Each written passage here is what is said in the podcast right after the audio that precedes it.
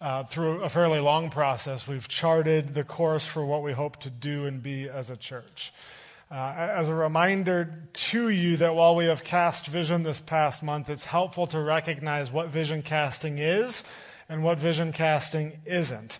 Uh, I mentioned this in the first week of March, but it's important to remember that uh, our vision is not the foundation of FAC, that, that churches are not built on vision, they're merely directed by vision. Uh, churches are not built on vision, they're built actually on the gospel of Christ. Uh, and so our vision is not a foundation. Uh, but rather we kind of view it as a gate by which uh, will, it will help us concentrate our direction and our efforts through a single channel. It will aid us in discerning what steps to take as a church and what steps not to take. Uh, it's also helpful, helpful to remember um, that no vision of a church can entirely be expressed from a formulated, well organized set of words on a page. Um, it's so much more than just uh, words on a page. Uh, but it is helpful to have a short, concise statement which summarizes what our vision is. And so, in a deliberate and intentional effort to keep it out in front of us, I'll share it again here the third week in a row. Um, that our vision here at FAC is to build, equip, and mobilize followers of Jesus so that all nations may know him to God's glory. Uh, the last two weeks, we've actually taken time to uh, examine the biblical support for what it means to build followers of Jesus, and then last week, what it means to equip followers of Jesus. And this week, we look at the concept of mobilizing followers of Jesus, and for that, we turn our attention to Romans chapter 10. Um, I invite you to follow along as I read. We'll go from verse 1 uh, all the way through verse 17. This is what Paul writes. Brothers, my heart's desire and prayer to God for them is that they may be saved. For I bear witness that they have a zeal for God, but not according to knowledge. For being ignorant of the righteousness of God and seeking to establish their own, they did not submit to God's righteousness. For Christ is the end of the law of righteousness to everyone who believes. For Moses writes about the righteousness that is based on the law that the person who does the commandments shall live by them. But the righteousness based on faith says, Do not say in your heart, Who will ascend into heaven? That is, to bring Christ down, or who will descend into the abyss? That is, to bring Christ up from the dead. But what does it say? The word is near you, in your mouth and in your heart. That is the word of faith that we proclaim. Because if you confess with your mouth that Jesus is Lord and believe in your heart that God raised him from the dead, you will be saved. For with the heart one believes and is justified, and with the mouth one confesses and is saved. For the scripture says, Everyone who believes in him will not be put to shame. For there is no distinction between Jew and Greek, for the same Lord is Lord of all, bestowing his riches on all who call on him. For everyone who calls on the name of the Lord will be saved. How then will they call on him, on him in whom they have not believed? And how are they to believe in him of whom they have never heard? And how are they to hear without someone preaching? And how are they to preach unless they are sent? As it is written, How beautiful are the feet of those who preach the good news. But they have not all obeyed the gospel. For Isaiah says, Lord, who has believed what he has heard from us? So faith comes from hearing and hearing through the word of Christ. And dear Father, as the psalmist writes, um, you bless those who walk according to your word. As we look to your word now, would your spirit actively engage our minds so that he may mold our hearts to your will and your liking? We praise you, Father, for your grace and mercy to us. In your Son, Jesus' name, we pray. Amen.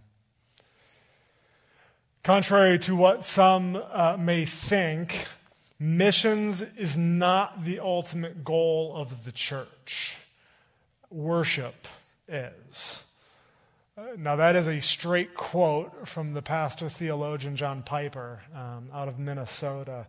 Uh, Piper explains that when all is said and done, the glory of God is the ultimate goal of not just individual believers, but corporately uh, as, uh, by the church as a whole. God's ultimate desire is to be glorified, and glory to his name is motivation.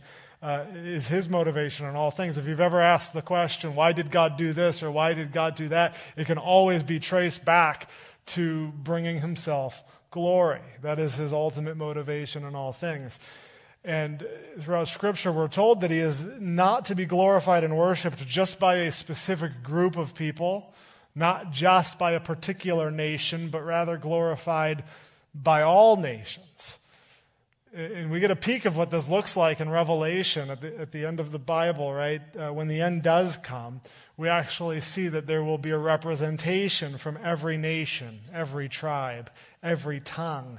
And when the nations collectively worship God Almighty in heaven, this will symbolize uh, creation's restoration to its original design, a full representation, if you will, of humanity with its creator, giving him praise and glory, worshiping him for all eternity. It's a beautiful sight. But in order for the nations to worship, we must send to the nations. God has sent to the nations. We must mobilize. To finish Piper's quote from earlier, missions is not the ultimate goal of the church, worship is. Missions exist, however, because worship doesn't. Because there are people who don't worship God which is why missions exist, which is why mobilization is so critical, uh, because we strive for the worship of God and it doesn't exist. And it doesn't exist uh, among many people.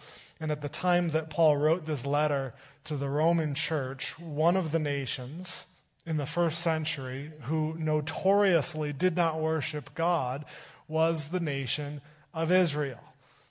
If you read through the book of Acts, what you will find is this severe aversion uh, from Israel to what God was doing at that point in history.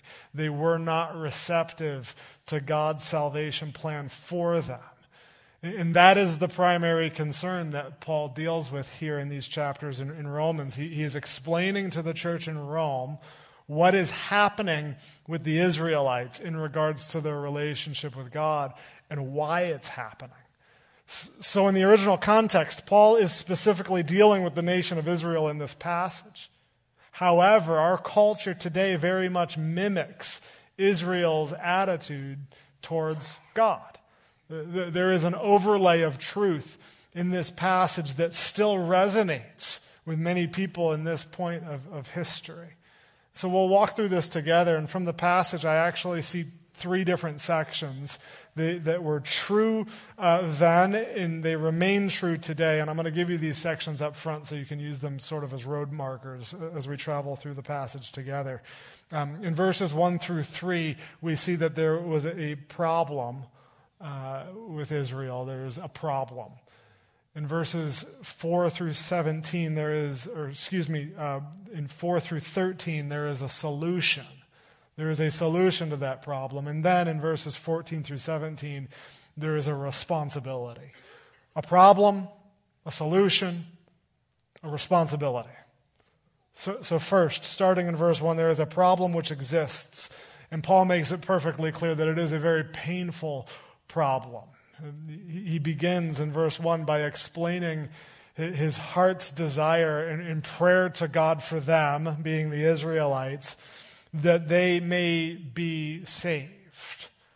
He has this unflinching desire to see the Israelites saved. Earlier in chapter 9, Paul uses even more stronger and graphic language when he writes that he has this great sorrow and unceasing anguish in his heart. And this is wild to think about, but he goes as far to say at the beginning of chapter 9 that if I could trade places with the Israelites, Paul says, if, if I could be cut off from Christ instead, so that, so that the Israelites could be connected to him, I would do it. That's crazy. And it shows us Paul's heart. And it shows us that there are, there are few things in the world that are heavier than the heart of a believer who longs for a loved one to be saved. The deep gravity of the idea that my child is not saved, or the deep gravity that my brother is not saved, that my father or my mother is not saved. The deep gravity of that is unrelenting, and it tugs at our hearts in a way that most things don't. And the same is true of Paul for his nation. In these chapters, Paul is actually in the middle of criticizing the Israelites and their treatment of God, but we see that it's not born out of a spirit of pride. It's not born out of a spirit of legalism. It is not born out of a spirit of animosity, but out of a spirit of love and deep concern. Before Paul diagnoses the Israelites, before he explains what's wrong with them, he makes it known that the reason he points out a problem to begin with is out of great love and concern for them. Right? Because when a doctor diagnoses a disease to their patients, it's out of love and concern. No doctor in their right mind would avoid diagnosing a patient so as not to hurt their feelings. No, if there is a sickness and a solution, if you will, to that sickness, you need to tell them, which is what Paul explains here. And he does get to the problem, but before he gets to what the problem is, he mentions what the problem isn't in verse 2. Right? He says, For I bear them witness that they have a zeal for God. And zeal for God in this verse is actually put positively. It's recognized as a good thing. That, Paul is recognizing that the Israelites, they, they have a passion for God. Right? They, they, they desired God. They had a desire to, to know and honor God and to be right by God. But what this shows us is that good intentions and passion don't count for much in God's economy if not directed properly. Paul's saying that they had this great passion for him, but that's not enough to, to simply have passion. Paul says that their zeal was actually misdirected because it lacked knowledge. It lacked knowledge. What does Paul mean by that? He explains it in verse 3. They were ignorant of the righteousness of God. The, the, the knowledge they lacked was an understanding of what makes one righteous in God's eyes. They didn't know what it took to be able to be in right standing with God. God has a prescribed standard of what makes one righteous, and the Israelites didn't know what it was.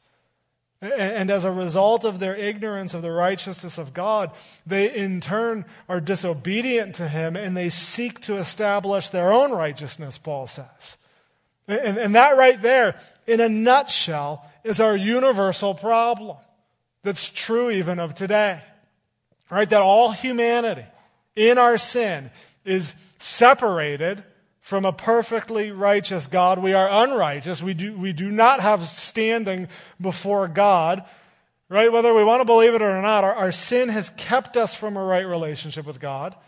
And although God has made his righteousness available to us, many are ignorant to it and do not submit to it. They reject it and they in turn seek to establish their own form of righteousness. In other words, many try to secure a right relationship with God by their own means and on their own terms.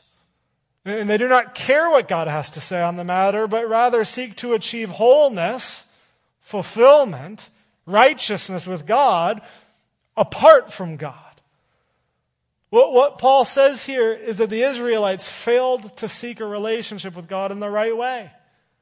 They, they, they sought out a righteousness that came from their own efforts, specifically their own relationship with the Mosaic law. That by following the law, but by being morally good people, by being ethical, by following all the rules, we will be able to stand in God's presence. We will be able to earn, if you will, His favor. That salvation is something you earn, that my relationship with God is based on my own merit, what I can bring to the table, what I can do. And this was a problem for the Israelites, and it's still a problem for us today, right? How, how many times, uh, how many people feel that their status with God is based on their own behavior, or based on their own effectiveness, or based on their own performance? That, that you can somehow earn an audience with God if I just prove myself. Many still today seek their own righteousness, and they themselves define their own righteousness. They determine what is right and what is wrong, not God. They determine the measure of what is good enough. That makes one righteous. But such a righteousness that I define for myself is actually powerless. It's powerless to bring me into right standing with God. It's impossible. Paul will go on in his answer, in his solution, to say that the Israelites' pursuit of their own righteousness is actually a vain pursuit. It's an empty chase to try and fulfill all the requirements of the law because the law has already been fulfilled, Paul says. Every requirement needed, right, to, to be in good and right standing before God has been achieved and it's been achieved in the person of Jesus. Whatever standard God had was met in the person of Jesus. And that is the solution to the problem that we have. In verse 4, Paul writes that Christ is the end of the law of righteousness. Now, to, to call him the end of the law of righteousness, this does not mean that the law no longer matters right, that it's somehow null and void. It, it does not mean that we unhitch ourselves, right, from the Old Testament. No, this means that Jesus is what the law pointed to. That, that Jesus was the end goal of the law. That he is a, a great word to use, maybe instead of end, is he is the culmination of the law. Many authors use this illustration that the law is like a race which pointed our, our direction toward the finish line, toward uh, an end goal. It, it, reminded me, as I was reading when I was younger, I would ex- regularly explore the wooded areas around my house and around our school. I lived uh, fairly close to the school, and every fall I would begin to see trees that had an X spray painted on them. Uh, and for a time I had no idea what these marks meant until I met one day a friend who ran cross country. And he, and he explained to me that those are markers set out before cross country teams so that they know which way to run. Those marks point you to the finish line. However, I've heard on such occasions that every once in a while, there would be a runner from another school who was unfamiliar with the territory and missed where the marker was pointing to and found themselves aimlessly lost, aimlessly running toward a finish line that doesn't exist. So the law is like a race. And Jesus is the finish line. But unfortunately, according to Paul, upon even seeing the finish line, upon seeing Christ, the Israelites missed it. And they just kept running, looking and striving for something that doesn't exist. A righteousness by their own efforts. A, a phantom finish line. You can run that race your entire life and you will never come to the end because it's a phantom righteousness, a fake finish line. God's righteousness, however, is plain and clear. And it comes in the person of Jesus. God's plan of redemption has reached its climax in Jesus. Having lived a perfect, sinless life, Jesus satisfied God's standard, and everything that the law demanded, Christ has taken care of. And what this demonstrates is that Jesus is not only our substitute in terms of his death, like we so often speak of, but he also serves as a substitute in terms of his life. Right? That he not only died for us, but he also lived for us. He not only experienced the death that was reserved for us, but he lived the life that we were called to live. He is a substitution in the purest sense of the word. And we need to be reminded that Christ's life is a critical part of the salvation message. Right? That, that which precedes the cross in the salvation message is the perfect life that Jesus lived. And Christ not only died for us so that we could take so that he would take on our sin, but he lived for us so that we would take on his righteousness, the righteousness of God. It's a swap. And we could take on his righteousness because he was the fulfillment of the law, he was the end of the law. We could not take on his righteousness if he was not the culmination of the law. Right? If he, if he did not live a perfect sinless life, there would be no righteousness to take on. And so Christ, having laid down his life, taking our place, gives us his place in righteousness, God's righteousness. Jesus is the answer to that universal problem. Jesus is the remedy of our broken human condition. Jesus is the righteousness of God. And because the righteousness of God is not something that must be earned, but rather something that is given through Jesus as a gift. Paul goes on to explain in these verses that it becomes both available and accessible. It's available and it's accessible. The, the, the, righteousness of God is available in the sense that there are no longer any barriers that keep us from it. You don't have to look a certain way, you don't need to speak a certain language. You don't need to be from a certain area. You don't need to come from a specific background or upbringing. The righteousness of God is available to everyone. That's what he gets at later on in verses 11 and 12. For the scripture says, Everyone who believes in him will not be put to shame, for there is no distinction between Jew and Greek. For the same Lord is the Lord of all, bestowing his riches on all who call on him. Verse 4 For Christ is the end of the law for righteousness to, to everyone. And there's only one condition. Right? There's only one condition that Scripture places here uh, uh on it, and it's in verse 4, and then you see it again in verse 11 and 12, and, and that is, is available to everyone, all who believes. Belief in Jesus is the only way to God's righteousness, is all that it's, a need, that it's needed. It's, it's available. It doesn't matter where you come from. It doesn't matter what you look like. It doesn't matter your upbringing. It is available to you if you would just believe. It's available. The righteousness of God is also accessible, it's easily accessed, which is what Paul gets specifically at in verses 5 through 8. Um, in those verses, Paul begins uh, quoting uh, the Old Testament quite a bit and he's applying principles from the Old Testament uh, to the gospel here in Romans 10. And, and, Paul writes, You don't need to ascend to the heaven or descend to, to the abyss, but, but the, that this word is near you. It's in your mouth and it's in your heart. Uh, to, to put it simply, in these verses, Paul explains that the righteousness of God by faith is not something far away and difficult to understand. Right? It's, it's, it's not far away. It's not difficult to find, but it's close at hand. It's found in the very message that I preach, Paul says. It's, it's found even here today in the very message that, that I preach. Um, it, it's sitting right here in front of us.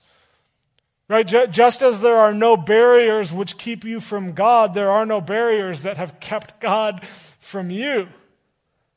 Right? God has not stashed this mysterious message away in some far off hidden vault as if it's something that only a master codebreaker can crack and unlock. It's not hidden away in the highest of the heavens or buried down in the depths of the earth. It's, it's, it's right here. And the reason that it's not in those locations is because Jesus already accomplished such things. This is what Paul says. We don't need to ascend to the heavens to find this message of the righteousness of God because Jesus came down from heaven. He brought it down from heaven to abide with us, to be with us, to live with us in the flesh, to walk with our shoes. He brought the message down.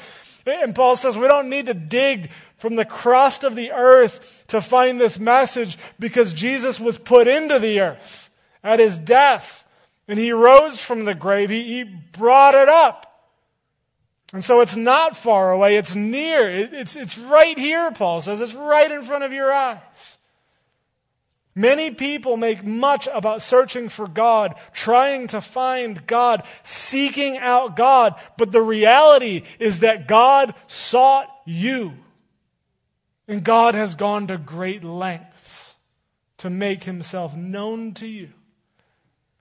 And so, even today, if you are a, a, spiritual voyager on some sort of quest to find God, if you're sitting here today wishing that God would just tell you who He is, my response to you is that He has. He already has in the person of Jesus. You don't have to get to God because God came to you and He told you exactly who He is. There's no legitimate reason why people could miss this because the righteousness of God is near and has showed us who He is. And God made it as easy as possible to attain his righteousness, to attain right standing before him. What one must do to be saved, many people ask. And it's not as much as something that you do, as if it requires an action, but something that you accept, something you believe, something you proclaim, something you merely respond to. Verse 9, Paul writes, If you confess with your mouth that Jesus is the Lord, or, or, in other words, that he is your master, that he calls the shots, that he knows what's best for you, that he has the best direction for your life, that he is God uh, in the flesh. If you confess with your mouth and believe in your heart that God, uh, that God raised him from the dead, or in other words, that everything necessary to achieve righteousness Everything required to achieve right standing with God is found in the person of Jesus and his work and the death and resurrection. Those who believe that will be saved, will have right standing before God. They will be able to stand before God's holy presence. It's that easy. That's all that God requires. That is how accessible the message is. And God could not make it any easier without violating his own character. It is literally the bare minimum. And anything less is a breach of who he is. And God can't do that. No, he has offered his righteousness to you, and all you have to do is believe that Jesus is exactly who he said he is. We have a problem. God has offered a solution to our problem. And that solution is not a measure that we need to take or perform because the measures have already been taken by Jesus Christ. No, the solution is not a measure that we need to perform, but instead, it's a message that we need to proclaim. This is a treasure that we possess, those of us who have come into the righteousness of God. And we have a duty to share. We have a responsibility, which Paul lays out in verses 14 through 17. Paul uses four rhetorical questions, all with the assumed, uh, assumed, same assumed answer to make his point. And he says salvation only occurs when, when someone believes in Jesus and calls out to him for their salvation. So Paul rightfully asks, How will they call on Jesus if they don't believe that Jesus is who he said he was? They won't. And how will they believe in him if they have not heard this message of God's righteousness? They won't. And Paul says, How, are they going to hear if somebody doesn't preach to them? If, if somebody doesn't actually open their mouth and use words out loud, telling them about Jesus, they won't. And how will anybody preach? Unless they are sent. Unless somebody has taken the initiative to send them out with the message they won't. It's a chain of events which the Holy Spirit uses that must occur in sequence in order for people to call on Jesus for salvation. And it's important to make the distinction that, that yes, we desire to mobilize, right? We desire to be ascending church with the expressed purpose of following this chain of events that Paul describes. We mobilize with the ultimate intent that people would hear the good news of Jesus Christ. That, that is what we control. That is the end goal that we have in mind of what we are responsible for. Because let's be real with each other. There are a lot of things that you could be sent to do. A lot of things that would be perceived as good to, to, be, to, to, to send to do. And we need to be perfectly clear about what we are sending one to do because that is where the value and the worth of mobilization lies. So, sometimes we, the tasks we send people to do don't really live up to the weight or, or the hype of what we are calling them to do. Right? So, for instance, I could come to you this morning and say, I have such an important task for you. I, I am going to send you to go and do something, and this is so important. This, this is the most important thing that you will do today. And so you must accomplish this task with excellence. That is how important this is. I am sending you to go get me donuts. As much as one loves donuts, I would expect an eye roll from you at that moment. You would sit there and say, Really? You see, the task determines the weight of our mobilization, and there are many churches that send their people to do good and productive things, but they stop short of actually sharing the gospel.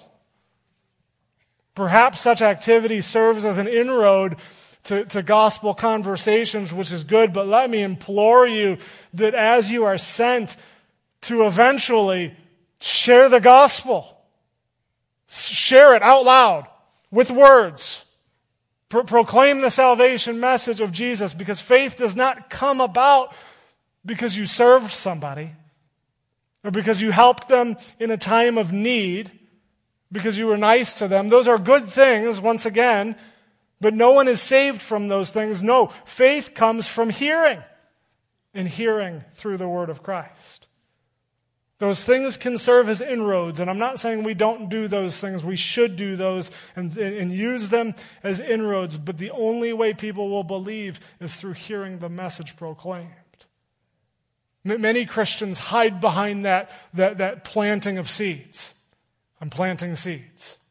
I'm planting seeds. I'm planting seeds. That's nice, but eventually, stop planting seeds. Just tell them the gospel. You've primed them enough. Use your words.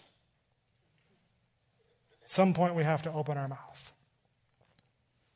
So, here at FAC, in our vision statement, when we say that we want to mobilize followers of Jesus, we recognize that we as a local body of believers stand at a very important first step of such a process. And we desire to be a sending church. We consider it our responsibility as a church right? To prayerfully develop strategies and provide opportunities for all followers of Jesus to go and proclaim the gospel, not just to the far reaches of the planet, but right here locally to Erie, Pennsylvania. Right? We want to intentionally, deliberately, sacrificially develop long term relationships with unbelievers, both here in Erie and beyond, so that we may show them the love of Christ and then tell them about the love of Christ.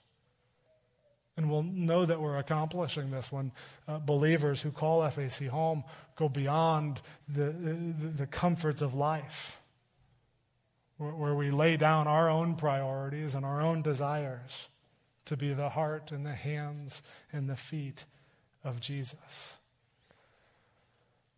It's very rare for unbelievers to come through these doors. And so we must go to them. And we want to move from being primarily a gravitational force, right, that pulls people in within these four walls. And instead, we want to function much more like an explosion, which fires people out. Yes, we concentrate the gunpowder in one place, but not with the intent to keep it there, but instead to light it and send people flying all over the place with this message. J.D. Greear, who's a pastor out of North Carolina, puts it best when he writes that a church's success should not be based on seating capacity, but instead should be judged on its sending capacity. We ought not ask the question, how many people come to your church? We ought to ask the question, how many people is your church sending out? What is our sending capacity? And we must remember that this is the model that God put before us in the person of Jesus Christ. To send is in the very DNA of the gospel message. The word sent is one of the most critical words in all of Scripture because without it, you do not have the gospel. Jesus was sent. He's referred to as sent 44 times in the New Testament. God the Father sent his one and only Son. Why? So that he might sacrifice.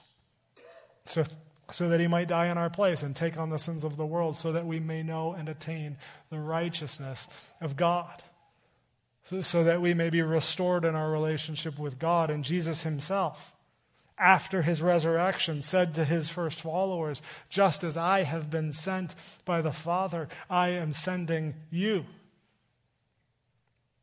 And while Jesus was talking to his disciples, that application pours out even to us today. See, do you realize that as a believer, you are sent by God, regardless if we ever do anything about it as a church? You're sent.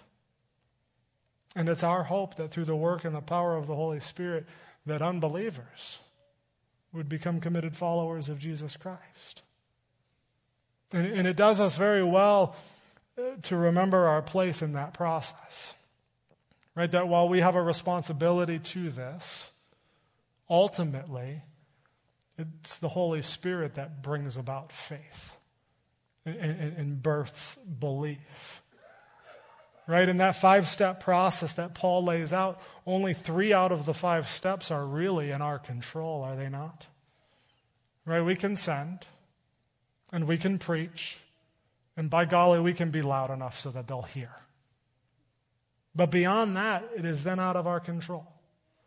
We cannot produce in them a saving belief, and we cannot force them to call on Jesus, even though we so painfully desire it. We, we, we love our families and our friends so much that, that if we could birth salvation in them, we would do it. If we could change places with them, as Paul says, we would do it. If, if, if I could just convince you that Jesus Christ is the only way, I would do it. And some people try to forcefully birth out belief. But you can't. You can only send, preach, and have them hear the message. And then go to the God of salvation and ask Him to bring forth growth and birth that, that kind of pain of relying on God is really what Paul is talking about in the context of this passage. Once again, he's speaking to the situation with the Israelites. Um, th- this passage is not actually uh, a missionary passage as it has often been used. Uh, Paul is not commanding missionary work in here. He just assumes that this process is already happening. Right? He's not commanding that this process be done, but using the process to illustrate how tragic the unbelief of the Israelites really is. Paul is just commentating on the situation at hand, how they are ignorant of the righteousness of God, and they are ignorant to it despite the fact that it is available and accessible to them. And they are ignorant despite the fact that there have been people sent. And those sent have preached the gospel and they have heard the gospel, but at the end of the day, Paul goes on to explain in the rest of chapter 10 that they still don't believe. They reject God's righteousness. Paul writes this passage to show that the Israelites are without excuse. According to Paul, they had no legitimate reason to be ignorant of the righteousness of God, yet they still are. Everything has been done, but they still don't believe. That, that is the original context, but this is what we can pull from this for our own modern application and wisdom. What Paul says about the Israelites, can I say in my own context? Are there people in my life, communities of which I am engaged with, nations that I know of that although still reject God, it is not for a lack of trying. Are there people in my own sphere of influence, in my own network of relationships, still seeking righteousness by their own standard because they have heard and rejected, like the Israelites? Or are they still seeking righteousness by their own standard because I have never told them? about God's righteousness. Two very radically different scenarios with eternal ramifications. Let us not contribute to one's ignorance of God's righteousness in any way. And as we depart from each other's company every Sunday, do not consider this a disbanding or a disbursement of people, but rather consider it a commissioning. You are sent every Sunday to go to your places of work, to go to your homes, and share the gospel of Jesus Christ in some way, in some fashion, to someone this week and then we commit our work to the hands of the Holy Spirit. Would you pray with me? Heavenly Father, we praise you that you sent your Son, Jesus, to accomplish a mission, a mission that none of us could have accomplished. And we praise you for that, Lord. We, thank you, Father, that while we were in our sin, you came to us and you revealed yourself to us. You came 100% of the way, Lord, and you didn't even ask us to, to, to meet you halfway. You didn't even ask us to meet you 1% of the way. And for that, we praise you, Lord. And if there's anybody here who is still seeking out their own righteousness, Father, would you open their eyes? Would you touch their heart? They've heard the message preached today. And now they have an opportunity to respond to you, Lord. And so, would your Spirit do his work and touch their hearts before they leave today so that they would believe in who Jesus is and what he did and call on you. Call on him for their salvation. It's for this that we praise you, Father. And in your holy name I pray. Amen.